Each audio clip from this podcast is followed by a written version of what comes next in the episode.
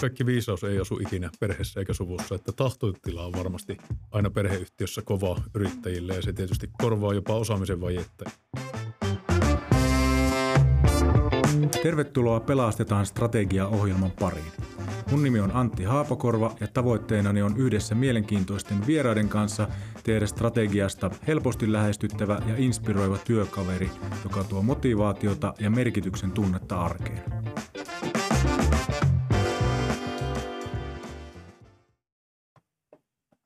Mikko Isotalo, tervetuloa tänne meidän studioon.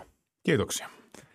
Tota, meillä olisi tänään sinun kanssa tarkoitus jutella oikeastaan niin kuin kahdesta teemasta, jotka tosi vahvasti linkittyy toisiinsa. Toisaalta perheyrittäminen, teillä on todella pitkän linjan perheyritys, ja toisaalta sitten omistaminen ja omistajastrategia.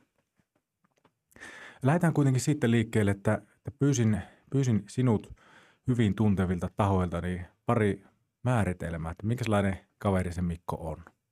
Ensimmäinen näistä oli lyhyempi – Vilkas, nopea, särmä, osaava ja ammattilainen, aktiivinen joka sektorilla, myös vapaa-aikana, kasvanut hienosti tehtävään.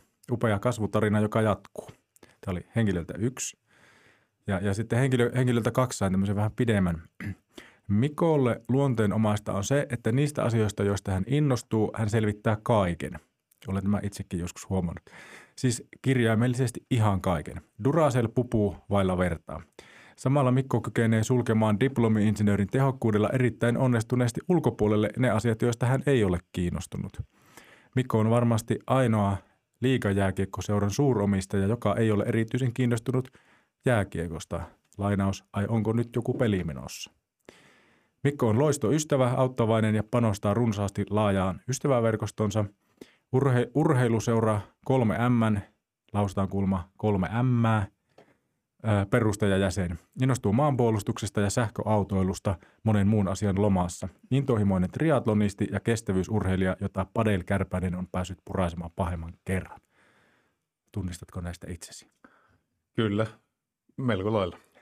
Kuinka pahasti se Padel Kärpänen on jo puraissut? Kyllä se aika pahasti on puraissut, että paljon tulee pelattua ja siinä on lähdetty sitten jopa niin kuin kenttärakenteluun ja jopa hallirakenteluunkin mukaan – Joo. Tosi, toki isolla ystäväporukalla, että tärkeämpää on nykyisin jo melkeinpä näissä bisneksissä se matka kuin se päämäärä. Mutta kyllä se padel on niin tällä hetkellä yksi suosikkiharrastuksia. Joo, huomasin tuossa, kun liittyi itsekin padel liikaa mukaan, niin siellä oli, että se on vahvasti myös perhe, perhelaji, koska siellä oli kaksi isotalousutinen paria pelaamassa padel liikaa. Aivan, pitää paikkansa, kyllä. Lapsemme ovat siellä myös. Joo. Tota, kerro, kerro ensin lyhyesti itsestäsi.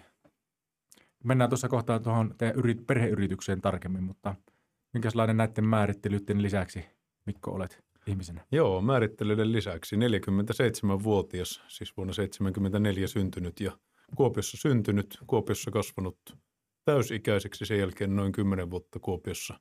Aikaa pois viettäneenä Tampereella, Helsingissä, Espoossa pääasiassa opiskelujen ja töiden parissa.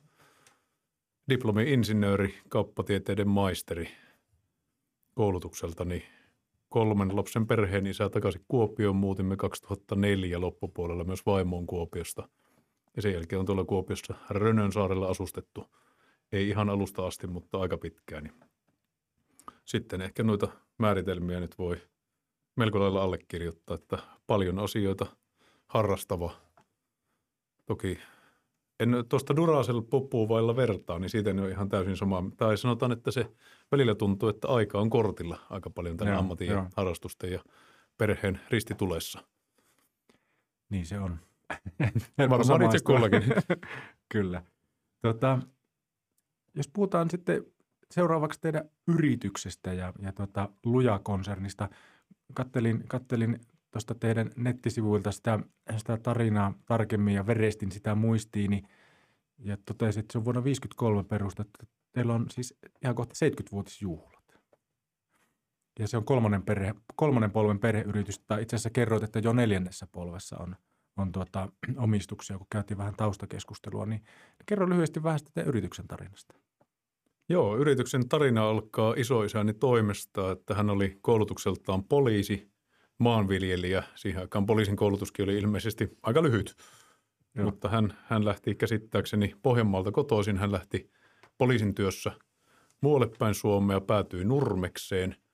Siihen aikaan tällainen kuumin startup-ala oli käsittääkseni rakentaminen ja betoni, kun Suomi alkoi yhteiskuntana sodan jälkeen rakentumaan. Ja hän perusti yhtiökumppaninsa kanssa Nurmeksen sementtivalimon. Ennen betonialalla puhuttiin pitkälti sementtivalimoista. Se on siis sementti on sitä harmaata pulveria, mistä betoni lähtökohtaisesti syntyy kiviainekseen sekoitettuna. Ja bisnes ilmeisesti meni ihan hyvin. Siitä minulla ei ihan tarkkaa tietoa ole, mutta isoisä teki siitä sitten rohkean liikkeen startup-yrittäjänä ja siirtyi kasvukeskukseen Kuopioon ostamalla maata Siilijärveltä ja soveltamalla betonialla osaamistaan – perusti Luja Betoni Oyn tuohon Viitostien varteen Nilsiäntien risteykseen, mistä Tahkolle mennään, jonka paikan useimmat tietävät. Meidän firma ei tosin näy siitä, jos Tahkolle ajaa, mutta siellä se on takavasemmalla.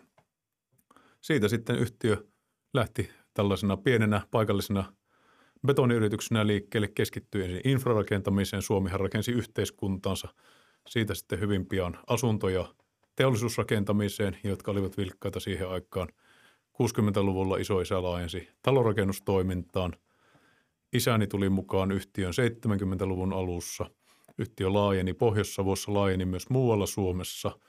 80-luvulla yhtiö siirtyi etelän isoille markkinoille sekä talorakentamisessa että betoniteollisuudessa 90-luvulla. Voisi sanoa, että karkeasti ottaen koko maahan, ihan täysin Suomen laajuisesti me emme toimi, mutta lähestulkoon – ja 2000-luvulla otettiin ensimmäiset askeleet kansainvälistymiseen ja betoniteollisuuden puolella ja 2010-luvulla laajennettiin toimintaa Ruotsissa Venäjälle ja 2020-luvulla sitten semmoista vakaata perheyrittäjämästä kasvua. Olemme nousseet Suomen neljänneksi tai viidenneksi suurimmaksi rakennusalan konserniksi. Joo. Palataan tuohon vakaaseen perheyrittäjämäiseen kasvuun. Se oli hauskasti ilmastu, niin tota, vielä tuossa kohta.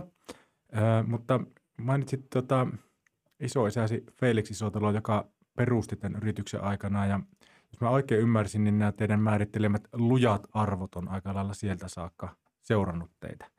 Teillä on siellä nimenomaan nämä viisi kirjainta, eli lujat arvot ja L tulee sieltä, että liian suuria riskejä vältetään, U, uudistumme ja kehitämme, J, johtamistapaamme osallistava, A liittyy asiakkaaseen ja sitten se T, tehokkuuteen ja kannattavuuteen.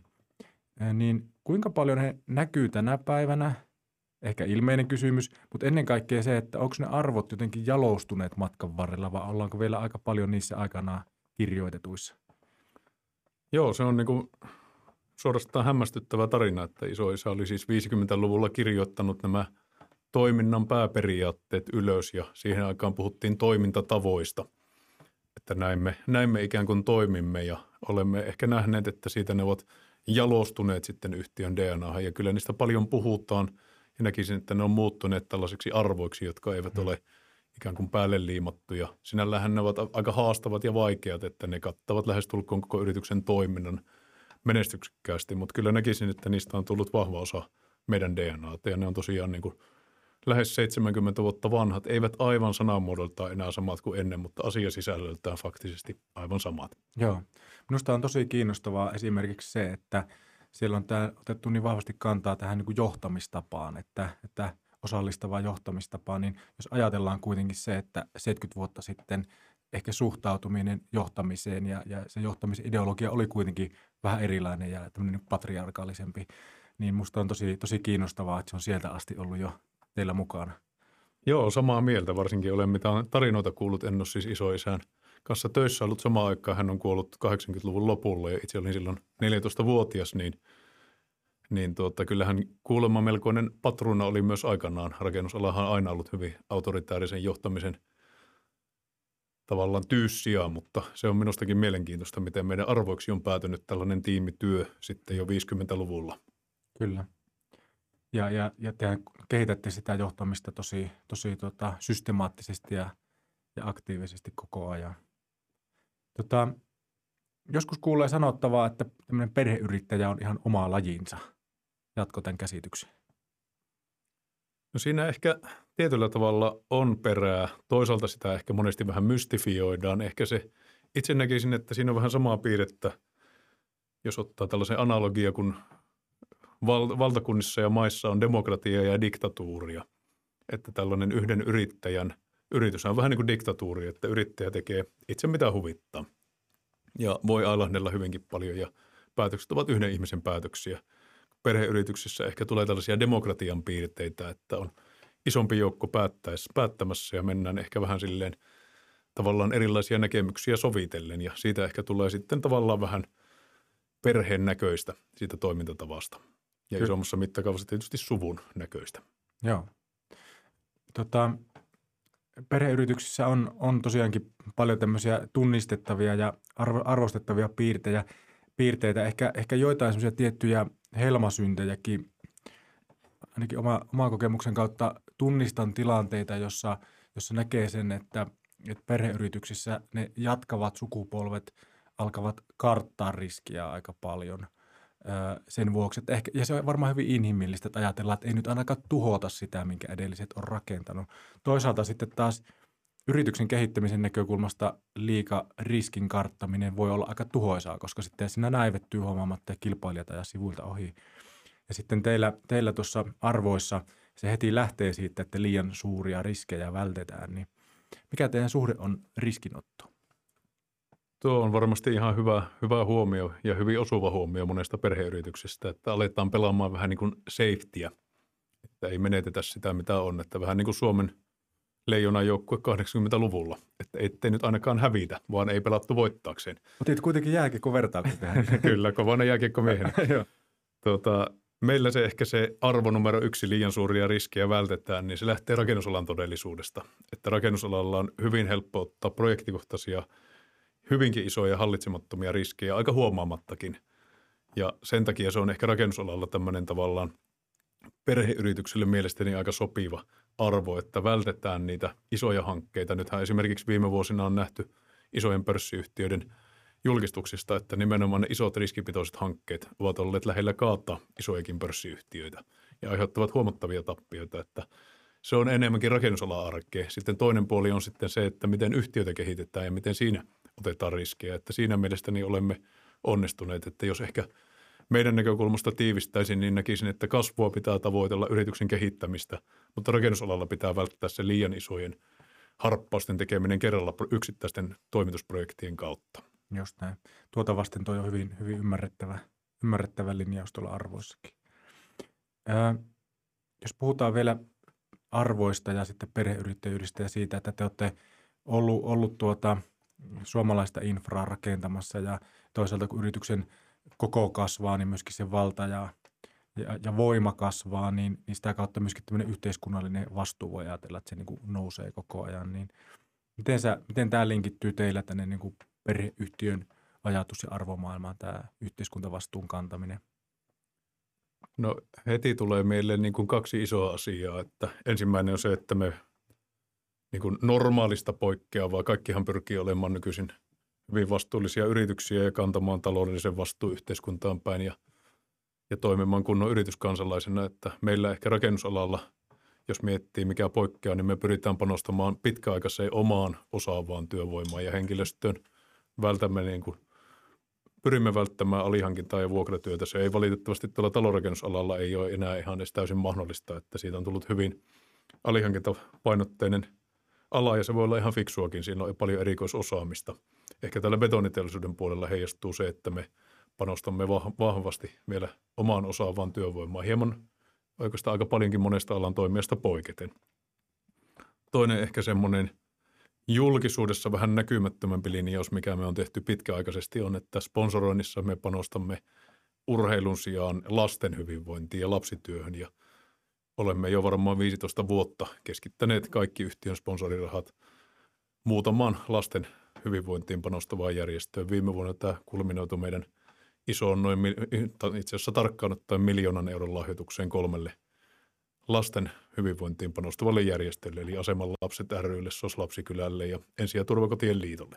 Että ehkä itselleni nousevat nämä kaksi Joo. asiaa niin kuin muista erottavana. Joo, ja tuo on kyllä tosi, tosi niin kuin todella merkittävä – panostus kyllä siihen teidän valitsemaan kohteeseen. No perheeseen liittyy tietysti ja perheyrittä, perheyrittäjyyteen liittyy se omistaminen ja, ja omistajastrategia. te, te niin kuin jo kolmannessa polvessa toimitte tässä yrityksessä mukana ja, ja niin kuin tuossa aluksi juteltiin, niin omistuksia on jo neljännessä polvessa. Niin miten te varmistatte käytännössä sen, että, että kaikki omistajat jakaa sen saman päämäärän ja menee niin kuin samaan suuntaan? Se ei varmasti ole ihan helppoa, että pyrimme siihen, että omistajien niin kuin tapaamiset olisi säännöllisiä, yhteydenpito olisi säännöllistä ja avointa ja aktiivista. Ja me, me ennen kaikkea tällaisen niin kuin omistajatahtotilan kautta pyrimme, pyrimme sitten tuomaan omistajien näkemyksiä yhtiön hallitukselle. Ja itse näin ja varmasti meillä firmassa muutkin omistajat näkevät, että hallitustyön tulee olla perheyhtiössäkin sellaista aitoa ja aktiivista mm. ja hallitus on se, joka ohjaa, ohjaa yrityksen toimintaa, mutta että omistajilla on ikään kuin tahtotila, että mihin suuntaan ohjataan. Ja tällä omistajatahtotilalla pyrimme sitä sitten välittämään hallitukselle ja meillä sitten ehkä tällainen perinteinen perheyrityksen tapa on ollut, että omistajia on vahvasti myös yhtiöhallituksessa – perinteinen jako on meillä ollut tällainen, että puolet yhtiön hallituksesta tulee talon ulkopuolelta ja puolet tulee omistajasuvusta. Nyt, nyt tilanne taitaa olla niin, että ö, ulkopuolisia on kuudesta jäsenestä neljä. Joo. Tuota, puhuit tuosta, tuosta tuota, niin kuin omistamisen tahtotilasta, niin, niin minkälainen prosessi teillä on siihen liittyen? Miten te niin kuin päivitätte ja ylläpidätte sitä? Keskustelemalla vuosittain. Yleensähän otetaan vanha tahtotila pohjalle, mietitään onko maailma muuttunut, onko omistajien tahtotila muuttunut. Viime aikoina esimerkiksi kaksi vuotta sitten siihen lisättiin voimakkaasti ympäristöpäämääriä. Ja. Todettiin, että maailma on muuttunut sen suhteen ja varsinkin CO2-asiat ovat nousseet hyvin vahvasti sille, sille agendalle, mitä omistajat haluavat yhtiössä ajaa. Eli kyllä se on vaan niin kuin keskustelua, workshoppeja – tapaamisia, pohdintaa, mietintää. Että mihin, millaista yritystä omistamme, millaista yritystä haluaisimme omistaa. Tota, tuossa äsken, äsken mainitsit sen, että välttämättä se ei ole aina ihan itsestään selvää, että se yhteinen omistajan tahto löytyy, niin onko, onko ollut jotain semmoisia niin kuin hankalia paikkoja se omistajan, omistamisen tai omistajastrategian näkökulmasta, missä on jouduttu ehkä vähän käymään, käymään niin pidempääkin keskustelua? Ei, ei ehkä silleen niin kuin hankalia. Meillä on ollut pitkä aikaa varsin niin kuin yksimielinen suku, tai siis sanotaan, että hyvähenkinen ja toimiva omistajaporukka, että ei minun mielestä sellaisia hankalia, hankalia linjauksia ole, että kun työtä on tehty pitkään, niin se omistajien tahtotilakin on aika lailla vakiintunut ja ehkä yrityksestäkin on tullut hyvin sen näköinen, mitä omistajat ovat pitkällä aikavälillä halunneet. Että siinä mielessä – meillä tosiaan kolmas sukupolvi pääasiassa omistaa yhtiön, että työ on ollut ehkä yllättävänkin helppoa. Joo. Onko teillä niin omistajuuden näkökulmasta määritelty jotain rooleja?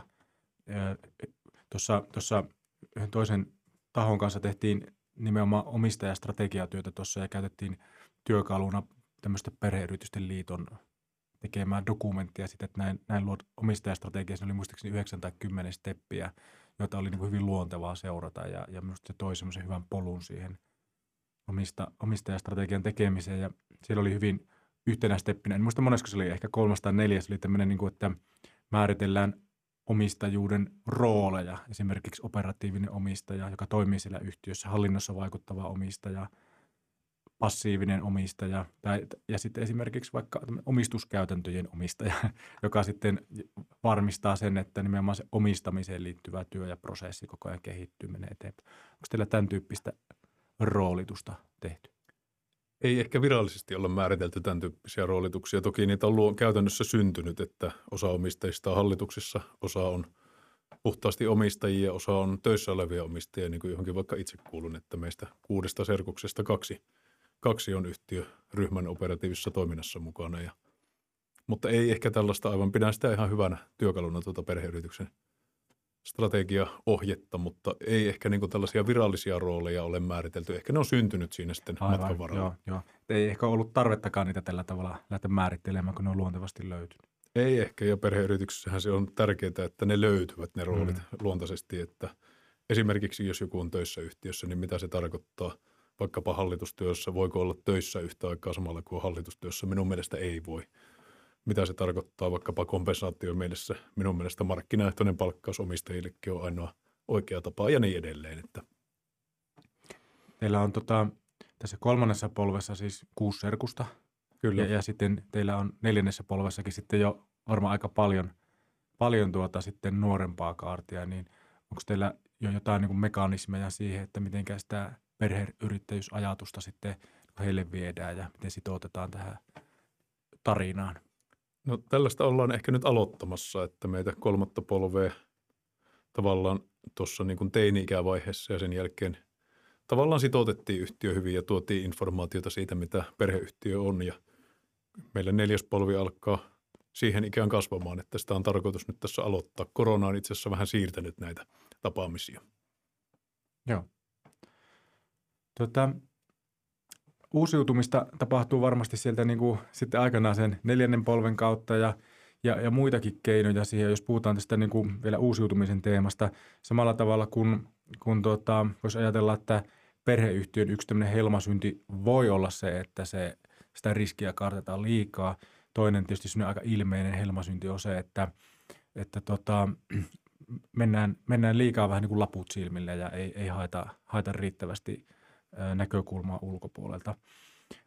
Te olette tässäkin toiminut niin kuin, e, e, vastoin näitä helmasyntejä. Esimerkiksi sun oma, oma esimerkki kertoo siitä, että sä olit nuorempana miehenä konsernin ulkopuolella töissä. Kerrotko vähän tästä, tästä vaiheesta elämästä? Oliko se tietoinen valinta, että nyt ensin käydään hakemassa vähän ulkopuolelta näkökulmaa ja sitten tullaan tänne perheyhtiöön? Se ei ollut ehkä ihan niin tietoinen tuolta näkökulmalta. Tavallaan ehkä osittain näin oli, mutta osittain ehkä niin, että kyllä jos aivan rehellisiä ollaan, niin rakennusalahan on vähän tylsähköala. Se ei ole mikään high-tech huippu, huipputekniikan alaa. Tolleen nuoren miehen näkökulmasta se on vähän tämmöistä tylsää savupipputeollisuutta.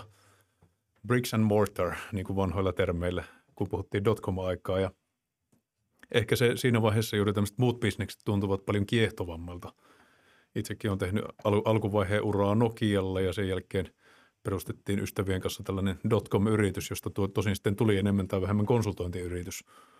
Mutta että tavallaan liiketoiminnan operatiivista tekemisen näkökulmasta ne vaan tuntui, tuntui hirmu luontevalta ja kiinnostavalta. Ja sitten siinä 2000-luvun alussa isä kuitenkin kysyi, että tulisinko perheyhtiön töihin, vaikka – vaikka toimiala tuntuu ehkä vähän vanhoilliselta ja tylsältä, niin toki tämä liiketoiminnan laajuus oli sitten, kun oli vähän jo nähnyt, mitä bisneksen tekeminen oikeasti on ja mitä se operatiivisen toiminnan merkitys bisneksessä on. Niin toki tämä bisneksen laajuus kiehtoo ja sitten tuossa 2002 vuonna hyppäsin 99 valmistunut koulusta, niin 2002 sitten hyppäsin perheyhtiön leiviin. Joo. Mitä, mitä sä oot ajatellut, jos tällä niin jälkikäteen sitä – miettii, ehkä se jälkikäteen on helpompi tunnistaakin, että mitä mahdollisesti pystyy tuomaan niin kuin ulkopuolelta sitten sinne yhtiöön, niin pystytkö jotain semmoisia erittelemään, mitä sieltä ehkä sitten tuli? No ehkä itse näkisin niin, että ainakin tällaisessa isommassa perheyhtiössä, niin kyllä kaikkien olisi hyvä olla joskus muuallakin niin sanotusti oikeassa työpaikassa töissä, joka on perheyhtiö ulkopuolelta, että näkee, mitä se tavallaan yrityselämä on silloin, kun et ole omistaja yrityksessä. Että kuitenkin se on niin kuin realismia, että aina saat tietynlaista – erityiskohtelua niin positiivisessa kuin negatiivisessa mielessä yhtiön omistajana. Että on hyvä käydä perhe- tai sukuyhtiön ulkopuolella vähän katsomassa, miltä se maailma näyttää normaalin henkilöstön, normaalin työntekijän silmin. Hmm. Ehkä myöskin vähän keräämässä kannuksia ja oikeasti näyttämässä, että mihin kykenee. Sekin on totta. Joo. Kyllä. Onko teillä sitten tähän uusiutumiseen liittyen niin, niin jotain muita, muita niin kuin mekanismeja, millä var, varmistettaisiin se, että se niin jatkuva kehittyminen toteutuu – Mm. Ei tule ehkä sellaisia suoria mekanismeja mieleen, että ehkä se on tämä omistusstrategia, omistajatavoitteet, ne on ehkä niitä tärkeimpiä, mm. millä siihen pyritään ohjaamaan. Ja sitten te olette tosiaan systemaattisesti, niin kuin kerroit, niin käyttäneet hallituksessa ulkopuolista näkökulmat, vähintään Kyllä. puolet siellä keskimäärin on, niin Kyllä. se on varmaan ollut hyvä tapa. Kyllä se on ehdottoman hyvä tapa, että ei kaikki, kaikki viisaus ei asu ikinä perheessä eikä suvussa, että tahtotila on varmasti Joo.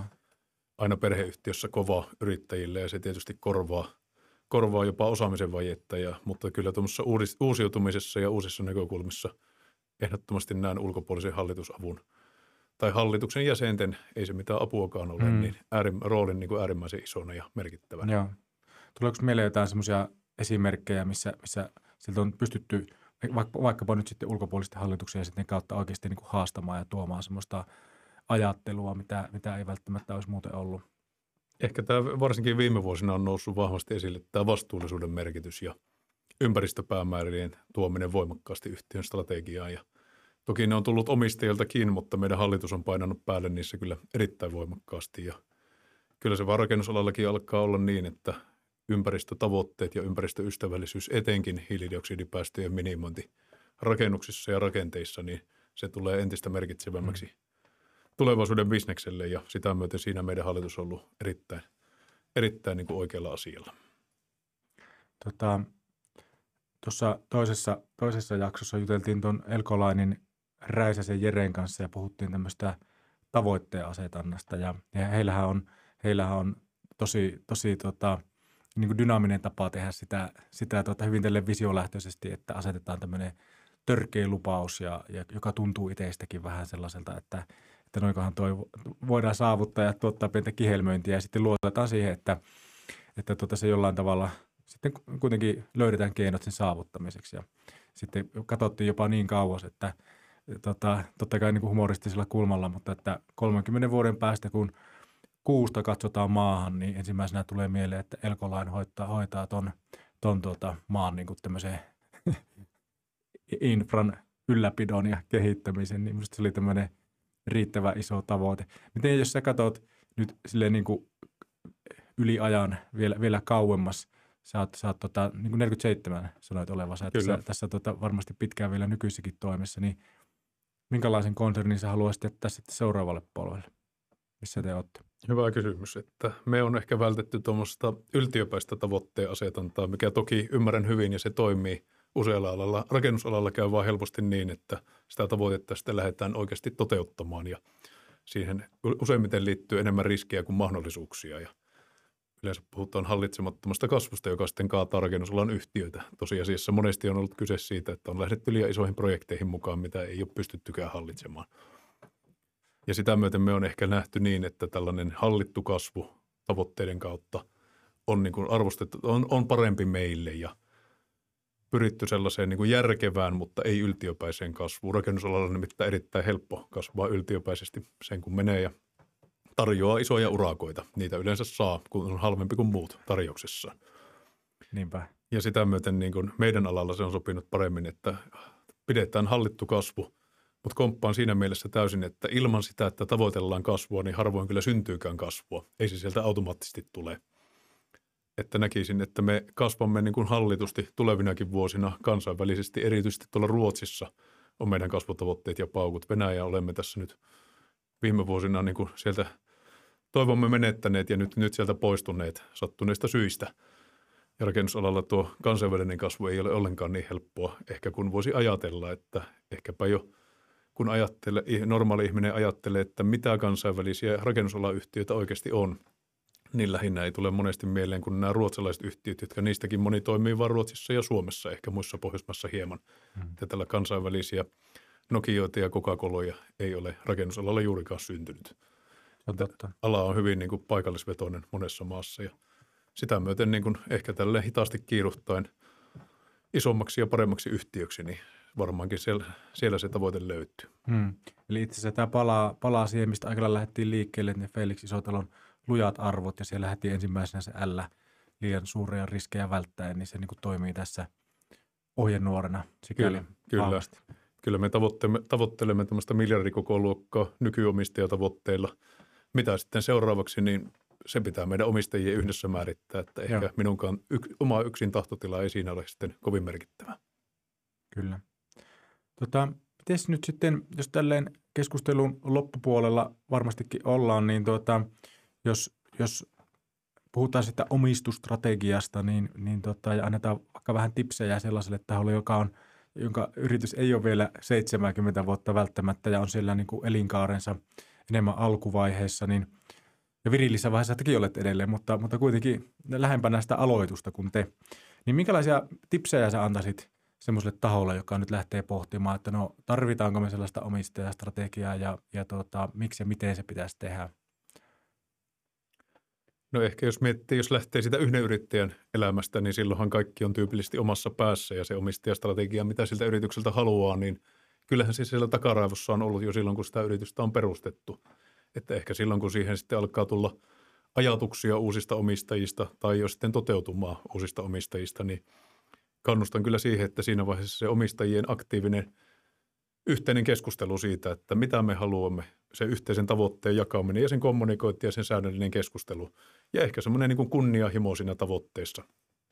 Ei ehkä, eh, jos nyt rakennusalaa peilaa, niin ei yltiöpäisesti, mutta, mutta monella muulla alalla yltiöpäiset tavoitteet on todella hyviä. Koska vaikka aivan siihen ei pääsisikään, niin voi päästä todella korkealle, mihin ei muuten olisi päässyt.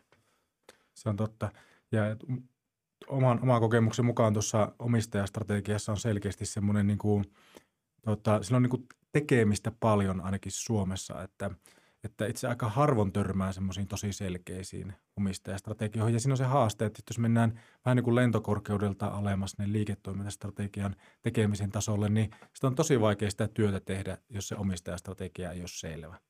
Kyllä, se on ihan totta ja se voi olla vähän hankala jo määrittää. Se omistajastrategiakin kuulostaa jo hirvittävän vaikealta, että mikä mm. strategia siinä on. Sen takia mekin puhumme aina omistajan tavoitteista. Aivan. Eli mitä me tavoittelemme yhtiöltä, että se ei ole, se ei ole sen kummempi strategia. Toisaalta sen voisi saman tien nimetä strategiaksi, että tuossahan se on se omistajastrategia, mutta kannustan ehkä ajattelemaan käytännönläheisesti, että mitkä ovat omistajan tavoitteet yhtiölle lyhyellä, keskipitkällä ja pitkällä aikavälillä. Ja sitten sopivaa sopivaa kunnianhimoa ja yltiöpäisyyttä siihen, niin Joo. kyllä siitä yleensä hyvää tulee. Se on hyvä käytännön tipsi.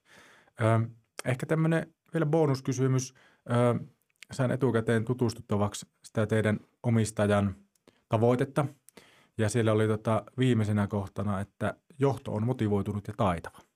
Miten, miten tuota, ylläpidät ja kehität näitä omalla kohdalla? taas niin kuin tipsejä muillekin? Joo, se on varsinkin perheyhtiössä hyvä kysymys, koska yleensä työurat on pitkiä ja ne on tyypillisesti samassa yhtiössä. Pyrin tietysti pysymään ajantasalla uusista bisneksistä, tai sanotaan, että bisneksin uusista trendeistä. Ehkä tämmöinen vahva pohjakoulutus antaa siihen hyvät emmet. Motivoituminen pitkällä tähtäimellä on perheyhtiössä monesti varmaan se kysymys, että millä motivoidutaan pitkiin kymmeniä vuosia kestäviin työuriin, jossa ei välttämättä – työurakehitystä siinä mielessä voi nähdä, kun, kun ikään kuin normaalilla työuralla työtehtävät saattavat säilyä samana. Ehkä se pitää tuoda se yrityksen kautta ja ikään kuin henkilöiden ne tavoitteet itselleen ja ottaa haaste siitä, että pystyykö kehittämään yritystä eteenpäin, että itse ainakin sillä, sillä motivoidun. Pyrimme tietysti, sanotaan, että itse olen varsin kilpailuhenkinen ja pyrimme kyllä voittamaan kilpailijat kaikilla mittareilla. Aina ei läheskään onnistuta, mutta se on hyvä tavoite. Teillä esimerkiksi henkilöstötyytyväisyys ja, ja muistaakseni myöskin teidän niin kuin brändin tunnettuus ja brändiin mielletyt tämmöiset positiiviset tekijät, niin on sellaisia, että ne kestää kyllä vertailun tuossa toimialan kesken ihan tosi vahvasti.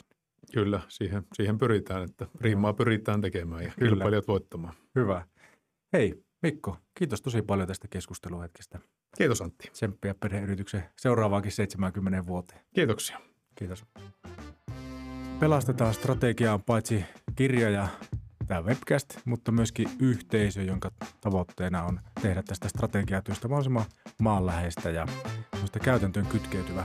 Jos haluat lukea lisää erilaisia yritystarinoita strategiatyöstä, niin tsekkaa pelastetaan strategia.fi. Ja olisi myös hienoa, jos liittyisit mukaan meidän Facebookissa olevaan Pelastuspartio-nimiseen ryhmään.